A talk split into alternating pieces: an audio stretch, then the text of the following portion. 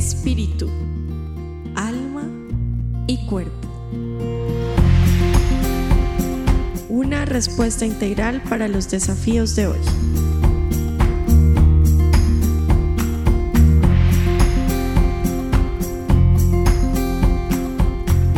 Hola, buenas tardes, buenas tardes, bienvenidos todos nuevamente a un programa más de Espíritu, Alma y Cuerpo. Hoy con tema interesante, con invitada importantísima y traemos nuevo programa. Pero les cuento algo entre paréntesis. Ayer se celebró el Día del Podcast.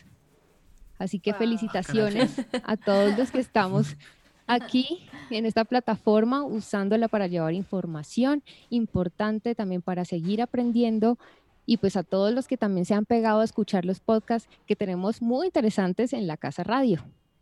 Ah, bueno, y para el día de hoy es nuestro programa número 39. Wow, ya 39. Octubre, nuevo mes. Feliz día del podcastista. bueno, y el tema de hoy, pues ya que todo está empezando a funcionar de manera presencial progresivamente para muchas familias, pero sin embargo son los niños los que están iniciando o están por iniciar su regreso a clase.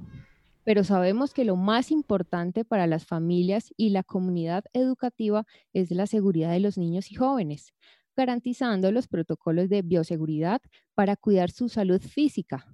Pero llegó el momento también de cuidar la salud emocional y tener en cuenta que necesitan socializar. Y hoy en Espíritu, Alma y Cuerpo hablaremos con una invitada muy especial y con nuestros especialistas que siempre están presentes. Hoy estamos completicos sobre los protocolos y recomendaciones para volver al colegio. Los saludo a mis compañeros, médicos, esposos, Alex y Pachito, y a nuestra directora psicóloga, Ángela Gacharná. ¿Cómo están, compañeros? Hola, Angie, ¿cómo estás? Qué bueno un programa más, estar aquí acompañándolos y, bueno, trayendo este tema tan importante que bueno, soy la primera interesada en, en, aprender de esto, en entender un poco más, en, en hacerle preguntas a nuestra invitada y, y, bueno, también interesada en que, en que los chiquitos puedan volver. Pero bueno, eh, qué bueno de verdad eh, este tema y, y gracias por una vez más estar aquí. Hola Angie, hola a todos. Eh, felices, felices de, estar acá compartiendo con ustedes una vez más. Sí, buenas tardes a todos. Bueno, pues chévere estar compartiendo de verdad tanto, tanto que debemos saber como padres de familia sobre este tema y pues la invitada que tenemos le damos de una vez la entrada, ¿cierto? Claro. por favor. Bueno, ella es Egna Vaca, terapeuta respiratoria con especialización en cuidado intensivo pediátrico y neonatal, formada en homotoxicología médica integrativa. Bienvenida, doctora, ¿cómo está? Buenas tardes, Angie. Buenas tardes a todos. Buenas tardes, Ernita. No, yo, yo quiero presentarla también como, bueno, yo, yo la conozco ya hace unos cuatro años eh, y realmente eh, Edna ha sido una bendición para nosotros como familia. Mi, mi hijo Joaquín, que ya tiene cinco años, Em, a los ocho meses tuvo influenza y virus sincitial respiratorio, estuvo muy malito y casi por dos años estuvo eh, de hospitalización en hospitalización.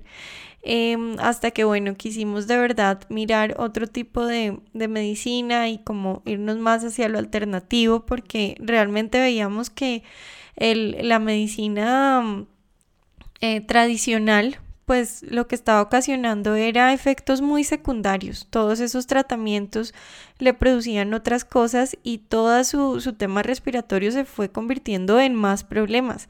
Y veíamos que pues era una hospitalización tras otra, tras otra y pues ya tan chiquito, con tantos problemas, eh, ya incluso diagnósticos muy crónicos, eh, quisimos buscar otras opciones y entre esas nos encontramos a Edna Vaca realmente una terapeuta respiratoria excelente, muy integral. Eh, y pues con este, con este nombre de nuestro programa creo que ella hace parte de esto y, creo que le encanta, ¿no? El, tema de espíritu, alma y cuerpo. Em, y ella llegó a nosotros de verdad como una bendición para nuestro hijo em, con sus terapias. Cero hospitalizaciones. Hace dos años, ya llevamos súper bien eh, viéndolo cómo, cómo avanza eh, y como ya es un niño muy tranquilo, muy, eh, además muy atlético, le encanta correr, trepar, nadar, todo lo que sea de esfuerzo que supuestamente no podía hacer, lo logró. Entonces, de verdad, para mí es un honor tenerte aquí, Ednita, y, bueno, sé que vas a ser de, mucha ayuda para todos eh, los papás que están aquí hoy escuchándote. Eh, tenemos muchas familias conectadas eh, y, sabemos que, bueno, nos van a estar haciendo preguntas por el chat para que tú puedas estar pendiente y, y bueno, aquí estamos, entonces bienvenida. Gracias, Angelita, gracias, Angie, gracias a todos por la invitación. Eh, me pongo al servicio de ustedes y de los oyentes eh, en lo que yo pueda despejar eh, las dudas que tengan. Con mucho gusto estoy acá. Entonces ya saben todos pendientes ahí escuchando y cualquier duda, aquí se la exponemos al especialista del día de hoy. Gracias, Angie. Bueno, em, Doc, yo quiero empezar por una pregunta y es con respecto al, al, tipo de virus eh, y a la sintomatología que produce el, coronavirus, ¿no?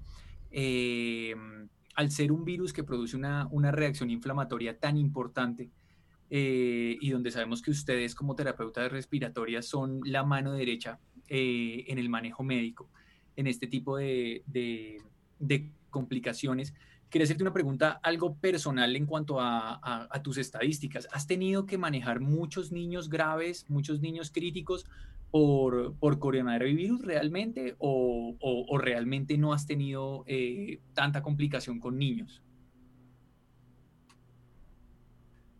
Bueno, curiosamente, para su información, pues yo atiendo niños y adultos y el, digamos que la mayoría de pacientes que yo atiendo son niños. Em, pero definitivamente este problema del coronavirus no he tenido ningún niño eh, afectado. He estado atendiendo solo adultos, curiosamente, pero niños como tal, ninguno. Qué bueno. Un dato, un dato muy, muy, muy, muy importante, ¿no? Muy interesante para, para, para, para el tema de hoy, ¿no? Sí, sí, sí, sí, bastante interesante saber que pues que los niños pues en este momento no se han visto afectados.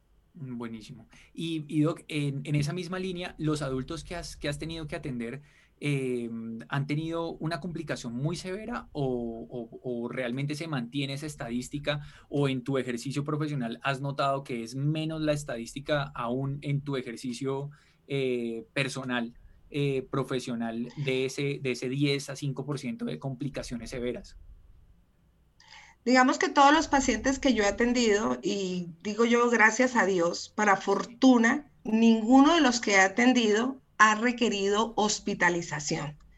Digamos que cuando los síntomas, eh, al inicio de los síntomas son contrarrestados y combatidos, se pueden manejar en casa incluso como una simple gripa.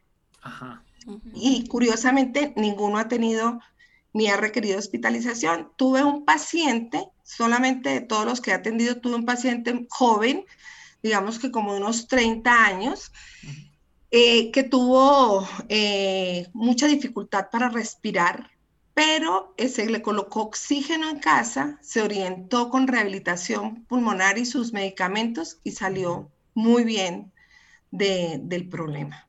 Excelente. Mm, qué buenas noticias, qué bueno. Muy buenas. Bueno, no sé si comenzamos, Anita, y nos puedes como contar, sabemos que ha sido parte de, algunos comités eh, relacionados con ingreso a colegio. Eh, y nos gustaría saber, bueno, pues primero eh, como tu experiencia como asesora, ¿cierto? Y también como madre de familia, porque pues sabemos que también tienes un niño em, en, edad escolar, entonces poder como escuchar también tu experiencia, eh, cómo ha sido ese, ese inicio de pronto de, de ingreso al colegio, aunque pues de pronto no han ingresado todavía, pero cómo, cómo, cómo ha estado ese planteamiento, ¿no? Y, cómo ha sido tu experiencia ahí, qué cosas se han tenido en cuenta y bueno, queremos escucharte.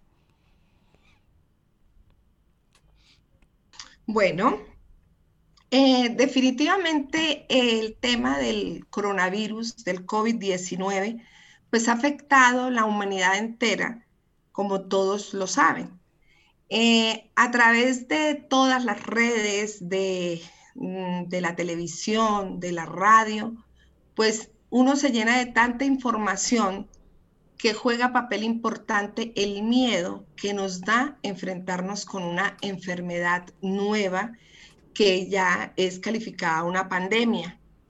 Entonces nos llenamos de mucho miedo y recurrimos a mil cosas. Nos dicen, tome esto y, uno se lo toma, eh, compre esto y uno se lo compra. Entonces empieza uno a llenarse de ese miedo, a proteger a la familia, a proteger a los suyos, a proteger a sus hijos, y empieza uno a coartar incluso eh, la libertad de ellos, eh, a veces como adultos, sin saber manejar y dar una explicación clara al respecto. Entonces, eh, cuando ya empieza a bajar un poco, digamos, los índices de, infectados, quiero con esto aclarar que la pandemia sigue. O sea, no estamos frente a un virus que está, que vino para quedarse, y que lo que tenemos que hacer es aprender a convivir con él, hacernos amigos de ese, de ese, nueva, de, ese nuevo agente que apareció, ¿cierto? Entonces, cuando ya llegan eh, los, los colegios y eh, las administraciones distritales eh, a, a, poner en marcha de que volvamos a la presencialidad, a uno como padre de familia lo ataca ese temor impresionante el decir, ¿lo hago o no lo hago? ¿Cierto? Entonces, es cuando uno como adulto y como papá, pues, y como familia, obviamente, tiene que haber un consenso entre todos los miembros de la familia y tomar una decisión. Esa decisión va acompañada también de la seguridad que te puede dar la institución educativa. Cuando una institución educativa es responsable implementando todos los protocolos de bioseguridad, pues a uno como papá también le da seguridad, ¿cierto? Eh, digamos que en el colegio de mi hijo, mm, hasta mañana van a ingresar los, los de bachillerato, o sea, los más grandecitos. El martes ya ingresaron los más pequeños con un protocolo muy interesante y muy responsable.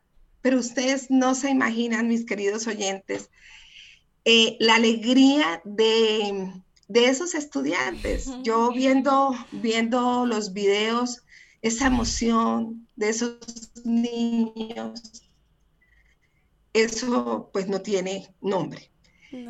En el caso personal mío, cuando nos llegó la encuesta del colegio, mi hijo, que es un niño adolescente, me dijo, mami, no vayas a decir que no. Yo le dije, espérate, vamos a mirar, vamos a mirar. Y anoche precisamente me decía él, mami, yo estoy muy emocionado, siento una alegría en mi corazón volver a ver mi colegio, volver a ver mi aula, mis profesores, sentir el olor del colegio. Entonces, digo yo como mamá, le voy a quitar esa, esa oportunidad a mi hijo de disfrutar eso, la vida se pasa muy rápido. Y si yo a mi hijo le, le inculco, le enseño, lo reeduco para que tenga sus protocolos y sus medidas, eh, pues no tengo por qué tener miedo. Mm. Eso es mi opinión.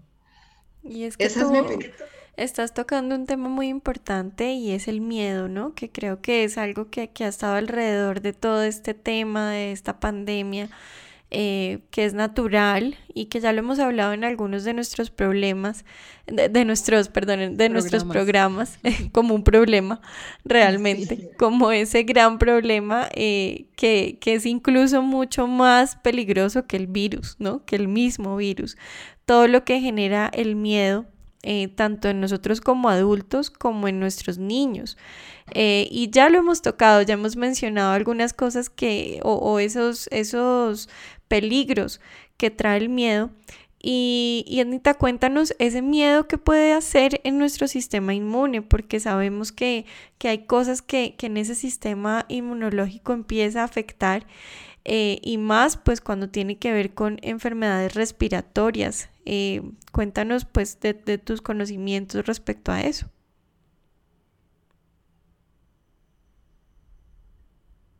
Ay, discúlpame, Angelita, no te escuché muy bien. No te escuché muy bien lo último. Ok, que nos cuentes un poquito acerca de cómo el miedo empieza a afectar nuestro sistema inmune y el sistema inmune de nuestros niños. Ay, Sí, definitivamente las emociones, las emociones como el miedo, la tristeza, incluso la rabia también nos baja el sistema inmunológico. Y entonces en los niños, en los niños, la tristeza de no poder compartir con el otro, el decir, mm, nos encerraron y aquí qué está pasando, por qué no puedo ir a un parque, por qué no puedo volver a mi colegio, por qué la ruta no me volvió a recoger. El niño se llena de mucha incertidumbre y esa incertidumbre que se convierte en él un miedo profundo, encerrados. Los niños están encerrados, este sistema inmunológico está dormidito, está quieto. Entonces las mamás dicen, mi hijo no se volvió a enfermar, no le volvieron a dar mocos. Claro, porque está ahí encerrado. Pero cuando salga nuevamente a, a hacerle frente a las agresiones que hay en el ambiente, ese niño también se puede enfermar. Adicionalmente, el miedo y la tristeza de no tener la, normalidad de su vida, pues lo va a llenar de una cantidad de cosas donde puede afectar el aprendizaje. El aprendizaje es claro, eh, está recibiendo clases a través de una pantalla, tiene sus, sus cosas buenas, pero también le falta ver, escuchar, sentir a su, a su próximo, a su par, eh, para, para, crecer, para crecer como, como ser normal y, estable, digámoslo así. ¿Se escuchó? Pues, no, sí, sí. ¿Me escuchan bien? Sí, sí, ya te escuchamos bien. Pues no, bastante interesante lo que nos estás diciendo, pero entonces, ¿cómo ha sido? ¿Cómo ha sido ese proceso de asesoramiento para estos protocolos que los colegios están están aplicando en este momento para dar ingreso nuevamente a los estudiantes? Sí, allí. Bueno, básicamente los protocolos de bioseguridad que se han implementado en todo el mundo, eh, que quiero hacer énfasis en ello. Eh, digamos que una de las eh, medidas claves, claves para esto es el uso del tapabocas. Vamos a ir desglosando uno por uno, como yo veo las cosas el uso del tapabocas es un buen uso del tapabocas. El tapabocas es tapar nariz y boca. El tapabocas no lo podemos llevar en el cuello, no lo podemos llevar en la mano. Eh, entonces, mm, eh, la gente cree que por el solo hecho de yo tener algo tapándome en la boca y la nariz, ya estoy protegido. Tenemos también que mirar la calidad de ese tapabocas hay que hacerle pruebas a ese tapabocas, si el tapabocas es de tela, de todos, eh, la cantidad de, de tapabocas que, existen, uno tiene que hacerle pruebas, eh, colocárselo a vela, la vela no se debe apagar. Si yo soplo a través del tapabocas, si la vela no se apaga, ni siquiera se mueve la llama, ese tapabocas es seguro porque les recuerdo que una de las eh, formas de transmisión de no solamente del coronavirus, sino de todos los virus respiratorios, es a través de nuestra vía aérea. Entonces el estornudar, la saliva, al toser, expulsamos partículas y esas partículas son las que, digamos, contagian. Entonces, por eso es el uso del tapabocas. Eh, cuando nos quitamos el tapabocas, las personas eh, llegan a las casas, por ejemplo, y se retiran el tapabocas de una. Eso es un error. Primero tenemos que lavarnos las manos muy bien lavadas para retirar el tapabocas. El tapabocas se dobla y no se deja en cualquier lugar. Entonces los niños que van a la escuela deben quitarse el tapabocas cuando van a comer y ese tapabocas debe ir en una bolsa plástica. Eh, no dejarlo por ahí porque, o sea, no estamos haciendo nada. Entonces, em, en una bolsa puede ser esas bolsas así, una bolsa plástica segura, ojalá. Metemos nuestro tapabocas dobladito, comemos, ingerimos nuestros alimentos y después nos colocamos nuevamente el tapabocas. Eso con respecto a lo que es la vía aérea. En la implementación, por ejemplo, de los guantes, yo no soy muy amante de los guantes. Em, los guantes, las personas creen que por solo hecho de tener guantes ya yo estoy protegida. Y recuerden que en esto, si yo me cuido, y debo cuidar también al otro. El hecho de tener guantes me da una sensación a mí de protección. Entonces digo yo, ah, yo toco todo y a mí no me va a dar nada, ¿cierto? Pero resulta que toco alguna superficie que esté contaminada y me la llevo a la cara o al cabello o a la ropa y ahí estoy eh, eh, circulando el virus. La forma de quitarme los, los guantes es clave. No todo el mundo se sabe quitar los guantes y los guantes cuando están, por ejemplo, en mi caso que utilizo guantes pero por el trabajo, me los quito de una manera adecuada y enseguida van a una bolsa plástica cerrada porque también tengo que proteger aquel aquella persona que recoge los residuos. Entonces, lo que yo quiero con esto también es como que tomemos conciencia de cuidar también al otro. No es solo yo, es cuidar al otro también. Entonces, no estoy muy de acuerdo con los guantes, digámoslo así, eh, porque no, las personas no lo saben eh, utilizar. Claramente se convierten en un foco de contagio, como tú lo dices. Eh, que claramente se convierten en un foco de contagio eh, grande, o sea, así, así no sean guantes de látex, eh, guantes de tela, guantes de lo que sea, eh, terminan convirtiéndose en eso, en más que en una herramienta de protección, en un foco de contagio para la misma familia. O sea, si envío a mi niño con guantes al colegio, pues bueno, va a llegar no solamente un posible coronavirus, ¿cierto? Sino que va a llegar con cualquier otra cantidad de de alérgenos y de, y de patógenos también eh, que los va a llevar a la casa. Entonces, eh, importante, no es necesario enviarlos con guantes a, a los niños al colegio. De la Anita, pues tampoco es necesario. No, ese, sí que menos. No, ese menos. este es menos. Y, o sea, que es lavado de manos. Es un lavado, de manos. Estricto lavado de manos y un buen lavado de manos. Las personas creen que echarse un poquito de jabón y agua ya se lavaron las manos. El lavado de manos tiene que ser interdigital, lavarse las uñas, o sea, dentro de las uñas uno tratar de hacerse, ojalá en la casa tener un, cepillito o con la misma uña de la otra mano sacarse todo y buen lavado de manos con buen jabón. No necesariamente tiene que ser un jabón, por ejemplo, antibacterial. La gente es usando jabones antibacteriales y esto es un virus, por ejemplo. Entonces, es cualquier jabón, cualquier jabón, pero que tenga yo un tiempo adecuado de, de ese lavado de manos consciente. El lavado de manos, yo soy un poquito estricta en eso y no es desde ahora, es siempre tal vez a uno en la formación que le dan, y ustedes como médicos saben, que a uno, y yo que trabajé con pediatría y con recién nacidos, que para tocar un paciente tengo que lavarme las manos y si voy a cambiar de paciente tengo que lavarme las manos, yo tengo, por respeto también al otro paciente. Entonces, soy muy estricta con, el lavado de manos y sé que cualquier superficie que uno toque no sabemos. O sea, eh, uno va en un ascensor, el solo tocar el ascensor con, con el dedo, yo no sé cuántas manos habrán pasado por ahí. Así en los edificios hayan protocolos de mucho aseo. ¿sí?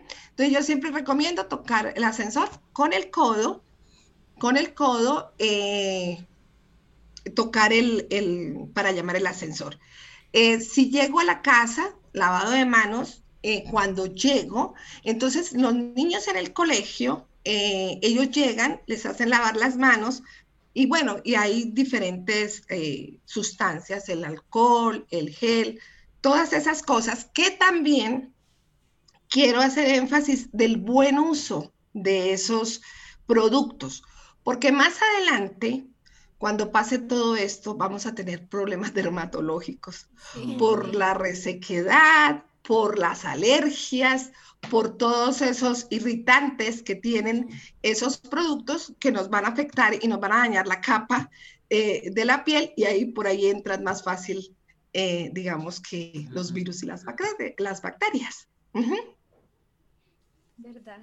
Wow, pero bueno, entonces estos productos en el colegio los están suministrando para el niño o cada, cada niño es importante que cargue también con sus herramientas de desinfección. El colegio, lo, el colegio lo suministra, pero es importante que los niños también lleven eh, su tarrito de gel, su tarrito de alcohol.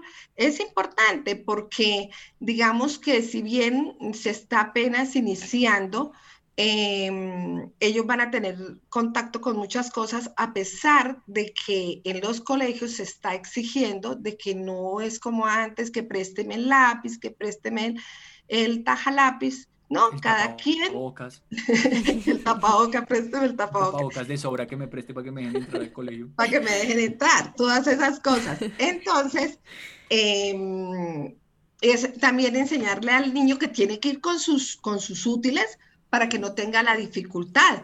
Porque es que ustedes, por ejemplo, en un lápiz, perfectamente si tú estás contagiado y no sabes, eres un portador sano, te tocaste la nariz o te sonaste y no te lavaste las manos y cogiste un lápiz y lo pasaste al otro, ahí ya le pasó el amiguito que se va a instaurar en otro huésped. Entonces, pienso que es importante que los papás también tomemos conciencia de mandar a nuestros hijos con con las cosas necesarias y lo que el colegio exija, porque no nos eh, extralimitemos, que vamos a mandar al niño con el osito de peluche, que vamos a mandar al niño con cantidad de juguetes que en ese momento no los va a necesitar, porque el tiempo va a ser más corto ahora que se estará implementando eh, la presencialidad, entonces es mejor concientizar también a los papás y a los niños de que lleve lo estrictamente necesario.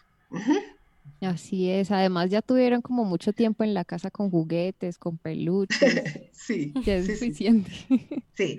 Y digamos que cuando el niño sale de la casa, es ideal tomarle la temperatura al niño para saber en realidad, pues, el niño eh, qué con qué temperatura se va. En los colegios les tomarán la temperatura al ingreso.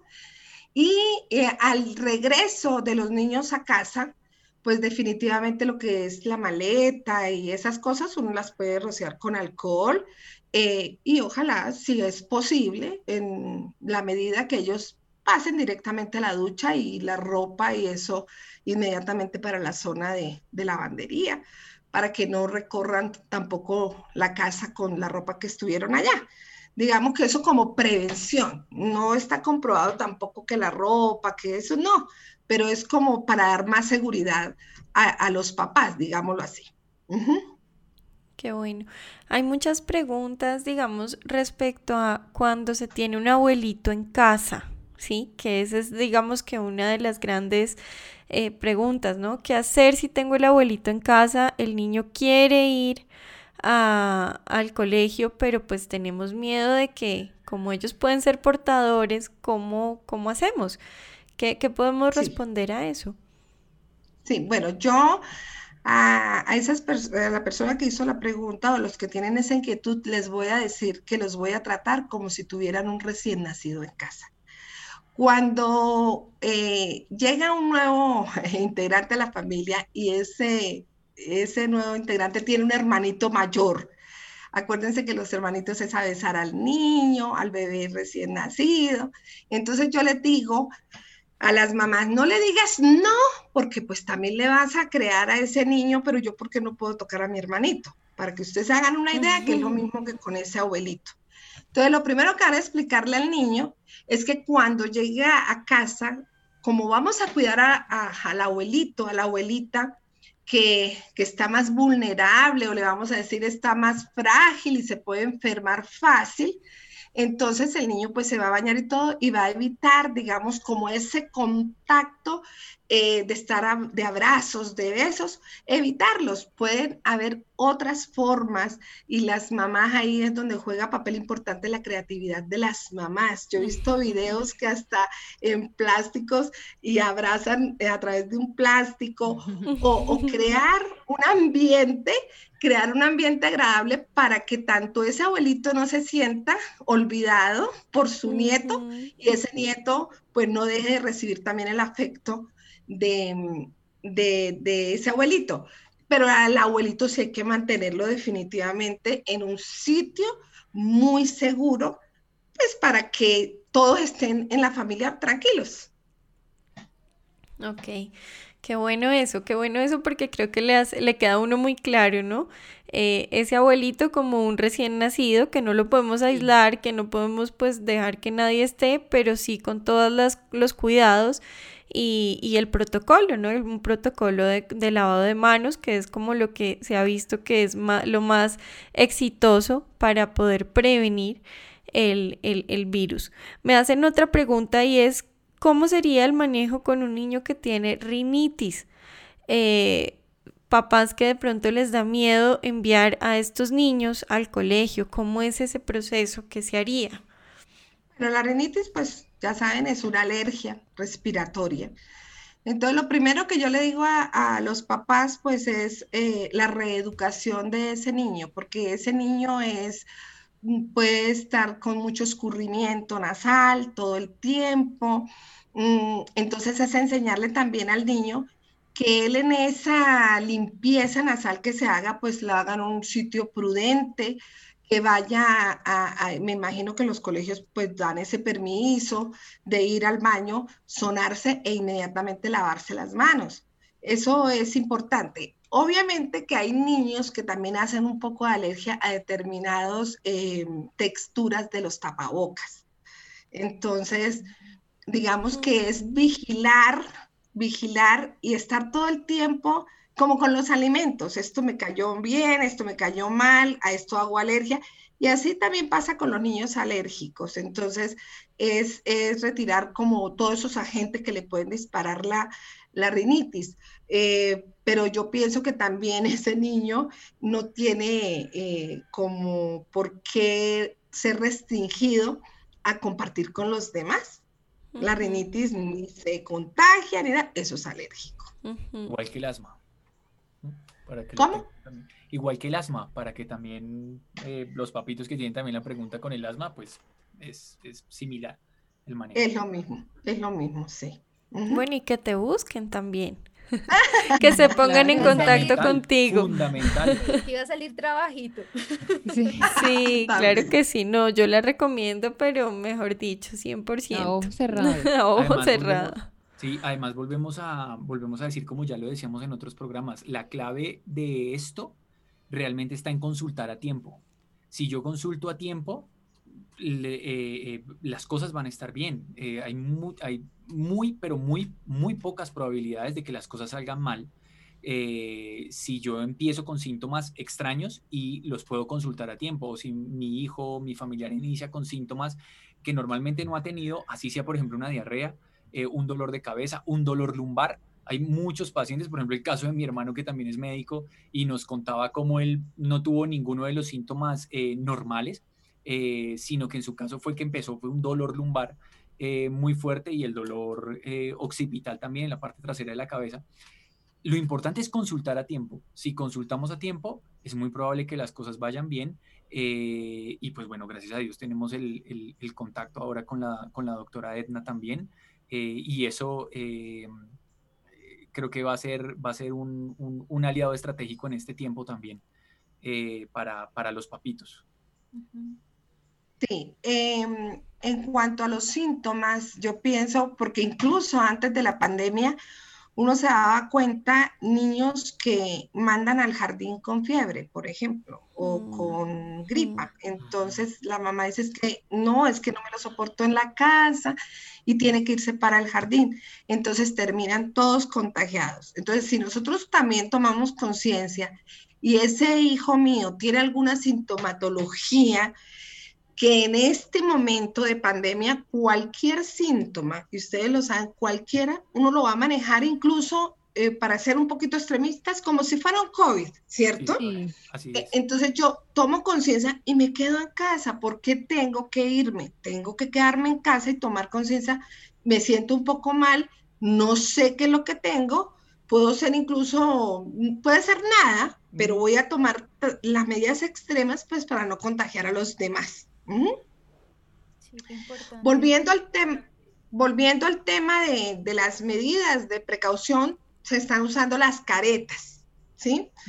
Y digamos que las caretas, las caretas son útiles porque no nos dejan tocar la cara. Mm, Como les dije, primordial lavado de manos, pero hay una cosa primordial que es no tocarme la cara. Nosotras las mujeres nos tocamos más la cara que los hombres, ¿cierto? Entonces, cuando tenemos la careta, pues mm, vamos a tocar una cara y nos encontramos con la careta, pero esa careta también tiene que tener un cuidado especial. No es que yo llegue, la tire en cualquier lado, tengo que mantenerla también desinfectada, porque si bien la careta me sirve como una barrera, también muchas personas me pudieron toser o qué y caer partículas a esa careta. Entonces tengo que mantenerla eh, desinfectada, la, pues apenas me la retire y también cuando me la vaya a colocar, igual lavado de manos al retirarme la careta. Perfecto, buenísimo porque yo creo que muchos padres sí pensarán en la opción de la careta para sus hijos volver al colegio. Yo, tengo una pregunta, mm, pues no sé si, eh, si lo sabes o no, eh, pero en cuanto al eh, en cuanto al hecho de que se llegue a presentar un, un, caso positivo de coronavirus en el colegio para estar tranquilos, em, a, los padres ya les socializaron de pronto a ustedes en tu caso, eh, que nos cuentas que pudiste participar en ese comité, socializaron cómo sería el reporte, el reporte de, ese caso eh, si nos puedes contar eh, un, poco para estar tranquilos, porque no significa el fin del mundo, ¿no? Antes es lo que estamos diciendo, lo más probable es que las cosas vayan bien eh, y, pasará. Sí, incluso en el colegio eh, eh, hay una enfermería y hay una como una habitación de aislamiento por si llegase a presentarse algún caso inmediato, que el niño llegó bien, porque puede pasar, y ustedes saben como médicos que uno puede estar bien y a las dos horas presentar un malestar de vómito, diarrea, fiebre. Entonces ese niño se aísla y se da reporte a los papás y pues ya lo que conlleve, de si se toma la prueba, ya lo que tenga que hacerle, y si da un caso positivo, digámoslo así, pues se va a hacer un seguimiento, mm, como decías tú, no es un caos ni que ya un caso y se cierra el colegio, no, no, no. Eh, eso se va a ir llevando paulatinamente, gradualmente, em, hasta que se compruebe pues que no hay más casos, ¿no? Porque puede parecer un caso aislado. Eh, otra cosa que les quería mm, hacer énfasis. Digamos que afortunadamente este virus no ataca a los niños. Sí han habido casos en el mundo en pediatría, pero son, son escasos, ¿cierto? Lo que yo sí recomiendo es eh, la protección que debe tener el maestro, el profesor como adulto debe tener una buena protección y que los niños no se acerquen tanto al maestro. Eh, para protegerlo a él también y proteger a ese niño que va a la casa a visitar, a, estar conviviendo con el abuelito y en sí. Entonces, digamos que el distanciamiento eh, social sí es importante, pero no, no ver ese distanciamiento social como, como, ¿qué les dijera yo? Como una paranoia que no se me acerque, porque es impresionante cómo el miedo nos ataca y no acepto uno eh, oye toser o uno a veces hace y enseguida como sale a correr. Entonces es como... Es como soy alérgico, soy alérgico. Me escuchen al otro lado del andén, soy alérgico, soy alérgico. Sí, es eso básicamente. Ok, ¿y qué recomiendas? ¿Cuál es esa, por ejemplo, ya en los colegios que has estado y has asesorado, ¿Cómo es ese manejo que debe tener el profesor? ¿Algún traje en especial o, qué, qué, cosas se han puesto? Sí, digamos, digamos que los, incluso eh, haciendo un paréntesis, pero que está relacionado con esa pregunta, hay padres de familia que, que manifestaron que si podían enviar al, al niño con un traje antifluidas.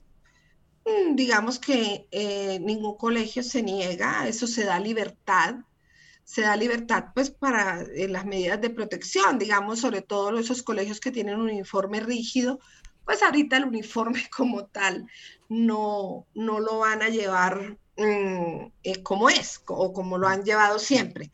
Entonces el profesor sí se tiene que cuidar con su careta, pero como los salones, digamos que si hay un aforo, el aforo máximo, digamos, de un salón es alrededor de nueve estudiantes. Entonces, digamos que en un salón grande, nueve estudiantes están manteniendo la distancia y el profesor está, hagan de cuenta como si estuviera en un escenario bien retirado y todo va a ser pues a distancia, todo va a ser a distancia y no habría ningún problema. El, manejo, digamos que las, en el momento del descanso, que es importante, porque los niños van a querer correr, saltar, eh, eh, va a ser, van a ser, digamos, actividades dirigidas. definitivamente cuando las actividades son dirigidas, pues no va a haber tanto desorden y en, y en esas actividades pues van a participar los niños que quieran. Sobre todo los niños más pequeños van a tener actividad dirigida por un profesor, un adulto, y, eso es una medida, digamos, de, prevenir eh, la cercanía del, con el otro. Claro, buenísimo porque el niño va a poder jugar, eh, va a poder interactuar, pero va a estar el maestro eh, tratando de cuidar, entre otras cosas, los, el distanciamiento también entre niños. buenísimo, me parece una muy buena idea.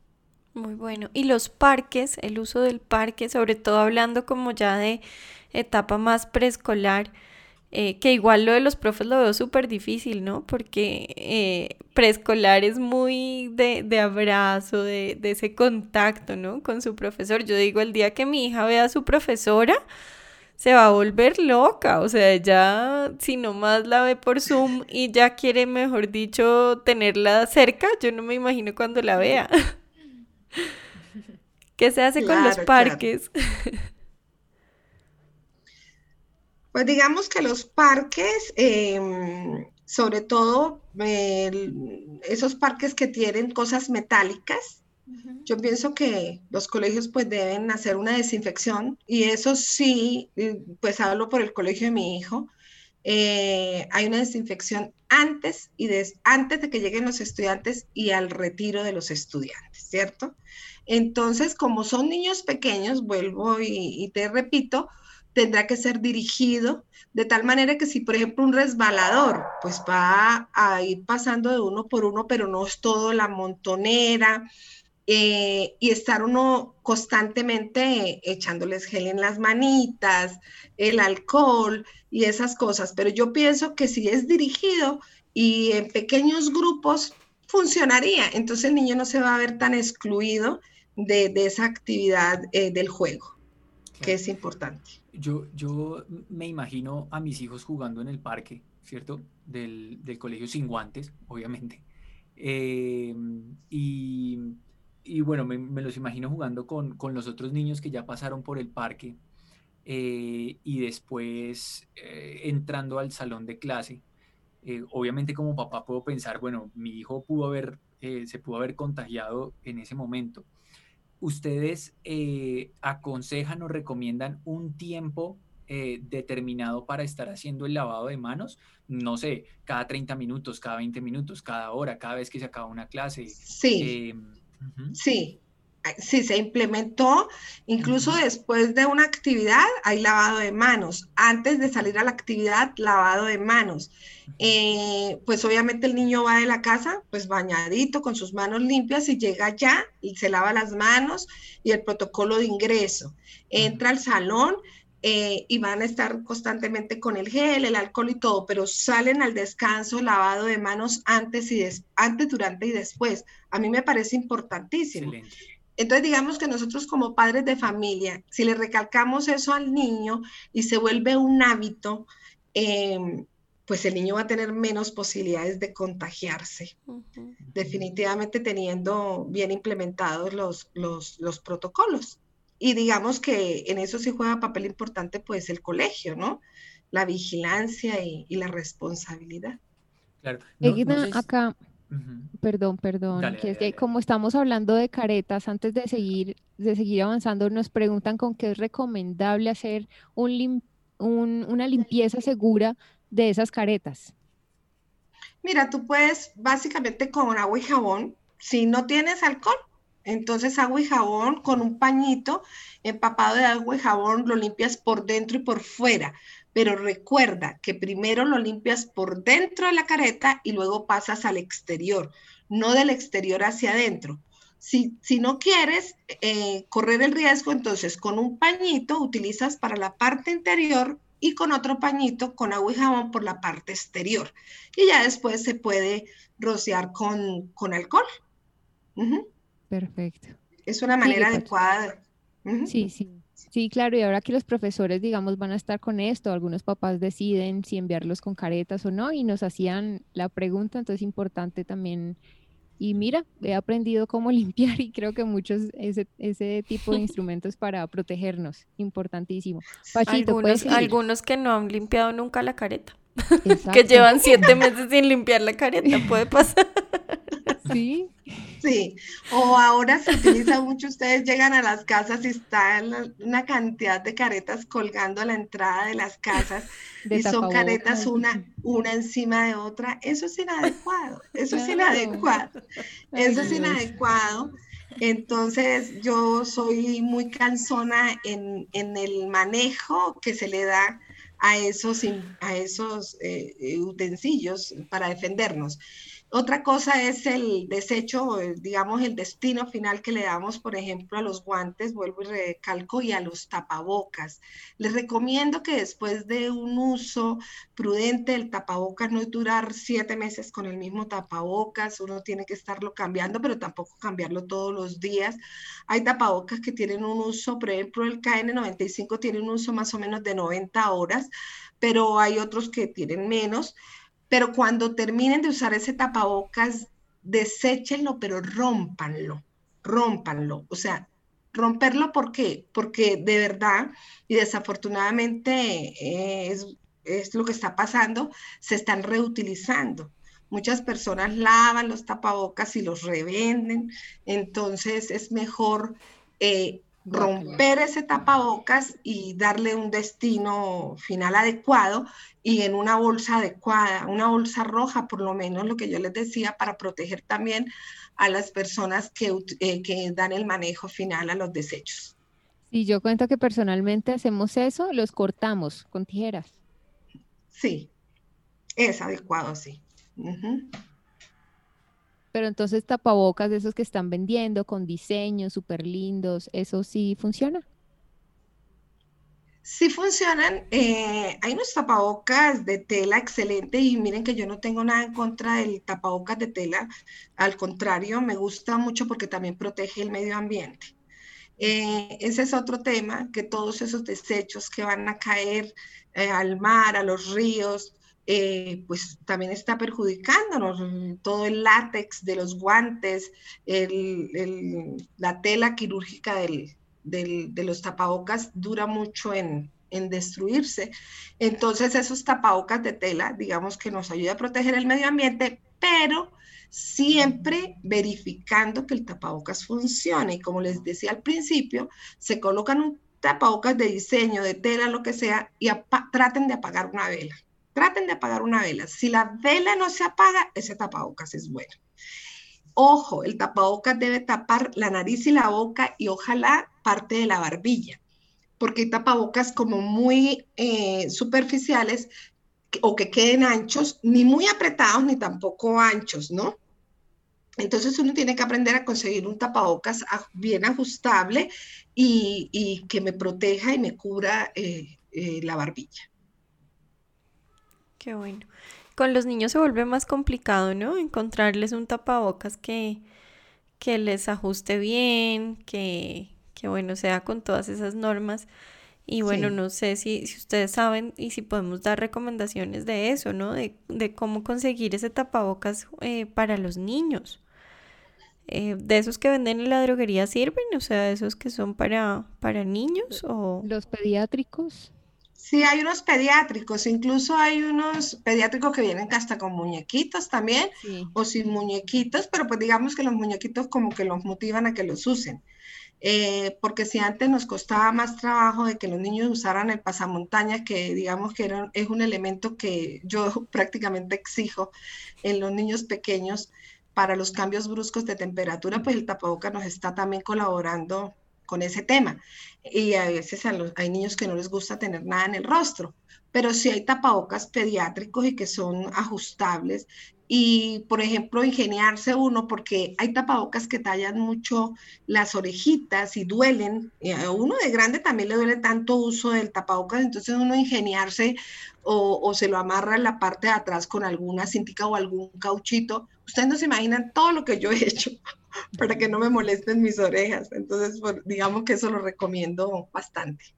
Es ingenio, ingenio, y las mamás son muy ingeniosas, somos sí, igual hay, hay marcas de, de, ropa infantil que ahora también están sacando sus líneas de tapabocas y con las recomendaciones que la doctora nos está haciendo, pues podemos hacerle las pruebas para ver si son efectivos y no creo pues que estas marcas estén haciendo cosas con productos o telas inadecuadas ya que es tan importante en este momento, pues el, ya se volvió parte de nuestra vestimenta, un accesorio más, el uso del tapabocas.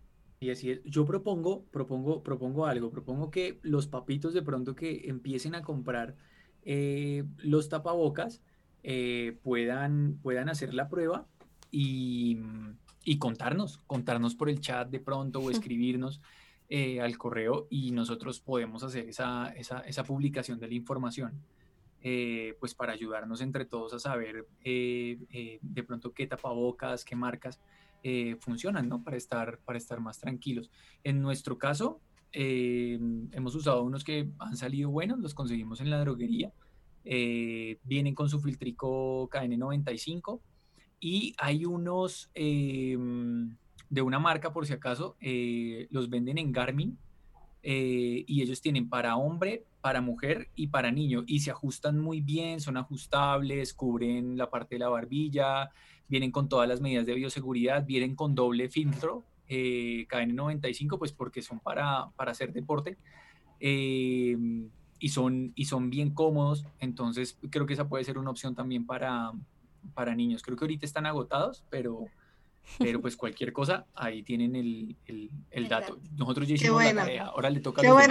Qué bueno saberlo, gracias. Súper bueno. Sí. El tema es eso, ¿no? Que se agota todo rápido. Se agota todo rápido, sí. Yo tengo otra pregunta para la doc. Em, como sé que tú estás en todo lo de la línea también de medicina más, más biológica, ¿cierto? Más, más eh, conservadora también de que el mismo cuerpo, ¿cierto? Tiene esta capacidad también de cuidarse, de responder. Eh, no sé si en tu conocimiento ya sabes de alguna, algún medicamento, alguna manera para, para poder también darle a nuestros chiquitos eh, antes de, entrar al colegio. Eh, nosotros habíamos escuchado acerca del zinc, que, a ver, que darles tres meses eh, Porque el zinc es un antiviral. Entonces, no sé si nos quieras eh, contar un poquito de esto, de qué alternativas tenemos para... Claro que sí. Mira, clave, eh, así como el cuento, la clave es mantener nuestro sistema inmunológico pues bien fuerte para que cuando nos dé el virus nos trate con cariño, ¿cierto? Entonces yo, por ejemplo, en mi caso personal, eh, yo formulo mucho el engistol, el engistol en tabletas, que es medicina bioreguladora. Em, eh, digamos que en niños eh, mayorcitos de, de tres años en adelante puedo manejar una tableta disuelta en la boca tres veces al día, igual que el adulto, ¿cierto? Eh, también puedo manejar esquemas de crisis eh, dándole una tableta cada 15 minutos por dos horas cuando yo quiero estimular ese sistema rápido, para que el sistema me dé rápido la respuesta, ¿cierto? Eh, en el paciente, por ejemplo, que ya tiene COVID y eso, ya uno lo maneja con otros medicamentos, incluso mezclamos el engistor con el traumel, que acuérdate que como, como el virus dispara toda esa cascada inflamatoria, entonces el traumel nos ayuda a desinflamar, actúa, digamos, como un corticoide, pero a nivel natural, digámoslo así. Pero también es clave la alimentación, eh, todas esas mamás que hablaron de, de, la rinitis, pues digamos que aprender a, a, mantener el niño, pues que consuma el menos lácteo posible, eh, todas las verduras y todas esas, todas esas eh, eh, dietas que me mantenga mi cuerpo alcalino. es clave. Muy bien. Y con cosas que tenemos en la casa, ¿no? hacer este cambio de la dieta, una dieta mucho más alcalina, una dieta más saludable, más verduras, menos, menos carbohidratos procesados, eh, Uy, cero azúcar, cero azúcar, porfa, eso sí lo quiero decir, cero azúcar, porque eh, definitivamente el azúcar que nos gusta tanto es una de las sustancias que más baja el sistema inmunológico, baja las defensas. El azúcar es, digamos, como el, el alimento que le damos también a toda la parte tumoral. Entonces, eh, cero azúcar comer la azuquita natural, porque también hay mamás que le dicen, no, ay, pero es que ¿cómo hago? Pero hay muchas cosas eh, de, azúcar vegetal que podemos consumir, pero nada de cosas procesadas, toda esa azúcar refinada, cero. Eso nada. La, hidratación también eh, creo que es fundamental, ¿no? Entonces, estos procesos respiratorios, eh, por la misma deshidratación, además que produce un proceso respiratorio, ¿no? Mm, pronto aumentar la hidratación. Claro, el mejor mucolítico, el mejor mucolítico que hay es el agua. Entonces, digamos que consumir agua o consumir todas esas bebidas eh, sin azúcar eh, que nos mantengan hidratados es, es, valioso porque digamos que en todos esos procesos inflamatorios también nos deshidratamos, eh, la fiebre también nos, nos deshidrata, si tenemos eh, problemas de diarrea, digestivos y todo, pues tenemos que mantenernos hidratados. Siempre lo he dicho, cuando un niño, por ejemplo, no come, pero mientras esté tomando líquido y esté hidratado, no pasa nada. Ok. Bueno, doctora, ¿tienes alguna recomendación ya adicional, algo que, queramos como decirle a esos papás que de pronto no se han decidido por enviar a sus chiquitos al colegio y que, y que bueno, puede, pueden estar a tiempo? Eh, ¿qué, ¿Qué recomendación de pronto darías o qué les dirías? Bueno, digamos que la recomendación final es que confíen, que tengamos mucha confianza en las cosas que, que le enseñamos a nuestros hijos, que depende mucho de nosotros como adultos manejar la seguridad de nuestros hijos con conciencia, obviamente con mucha conciencia.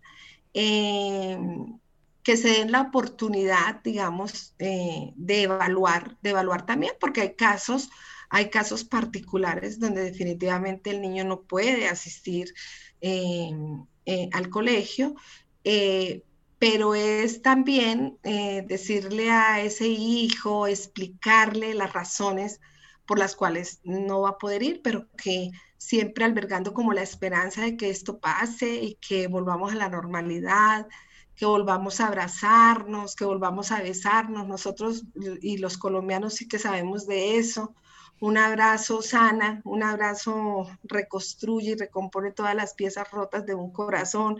Entonces yo pienso que, es como dar la confianza a nuestros hijos eh, sin ser tan sismáticos y, sembrar tanto miedo, porque de verdad, como lo dijeron desde el principio, eh, el virus está, eh, hay que respetarlo también, Pero si nos llenamos de miedo, las enfermedades mentales y emocionales van a ir en aumento.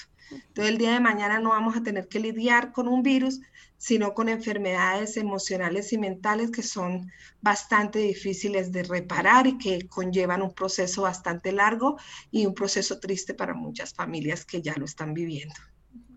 Es verdad. Así es. Bueno, pues muy valioso todo lo que hemos escuchado de parte de la doctora. Agradecemos en grande, de verdad, poder tener este espacio. También nosotros como padres de familias y también ayudar a otros padres de familia a tener esa confianza responsable de la que hemos venido hablando siempre y de la que nuestro pastor Edgardo ha hecho énfasis en este momento desde que llegó esta pandemia. ¿Algo más que nuestros doctores también nos quieran compartir? Eh, ya estuvo bien, creo yo.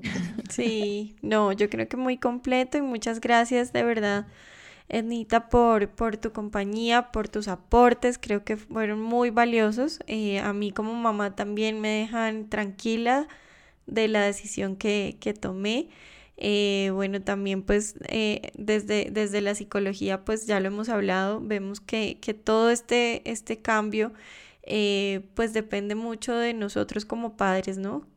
cómo lo llevamos con nuestros niños y que nuestros niños puedan estar protegidos, como lo decía Edna, en sus emociones, en, su, en sus pensamientos y sobre todo pues enseñándoles a vivir esto con esa confianza responsable, como lo hemos ya mencionado varias veces.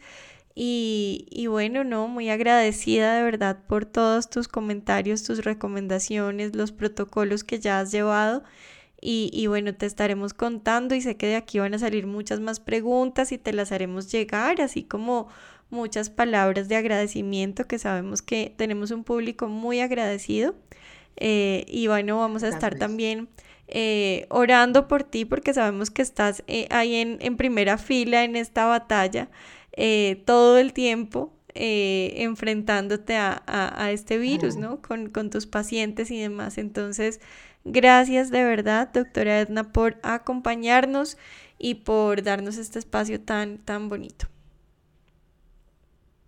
Gracias, Angelita, tía, todo el panel, les agradezco inmensamente. Gracias por sus oraciones. Amén, amén, amén. La verdad, eh, me siento muy satisfecha y estoy al servicio de ustedes cuando me necesiten.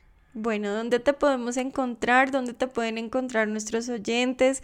Si quieren de pronto una cita contigo, ¿cómo te pueden encontrar? Pues, por favor, bueno, me, pueden, me pueden encontrar en, en mi teléfono es 300 524 9094 o por Instagram, Edna, Edna de Giraldo, aparezco en Instagram.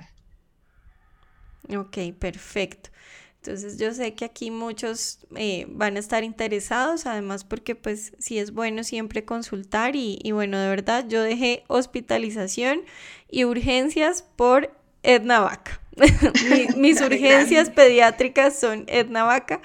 Eh, y el doctor Francisco también, son mis urgencias pediátricas, así que eh, creo que todo esto es, de mucha ayuda y bueno, con también eh, tanto conocimiento, ¿no? Para, para poder ofrecer en pro del bienestar de nuestros niños y de nuestras familias. Entonces, bueno, nos esperamos entonces en un próximo programa, próxima semana. Acuérdense, todos los jueves, cuatro y media. Entonces, Angie, despídenos, tú como siempre tan linda. Un abrazo fraternal a todos. Tienes el micrófono. Gracias a todos por estar conectados con nosotros. Siempre, siempre son bienvenidos aquí. Nos pueden seguir escuchando todas nuestras las producciones que hacen en la Casa Radio, este y demás programas. En las plataformas digitales nos pueden encontrar como La Casa, guion Adoración para las Naciones y para comunicarse con nosotros, para proponer temas o comunicarse también con la compañía porque somos una, una, una alianza comunicativa con ellos, es espíritu, alma y cuerpo arroba iglesialacasa.co.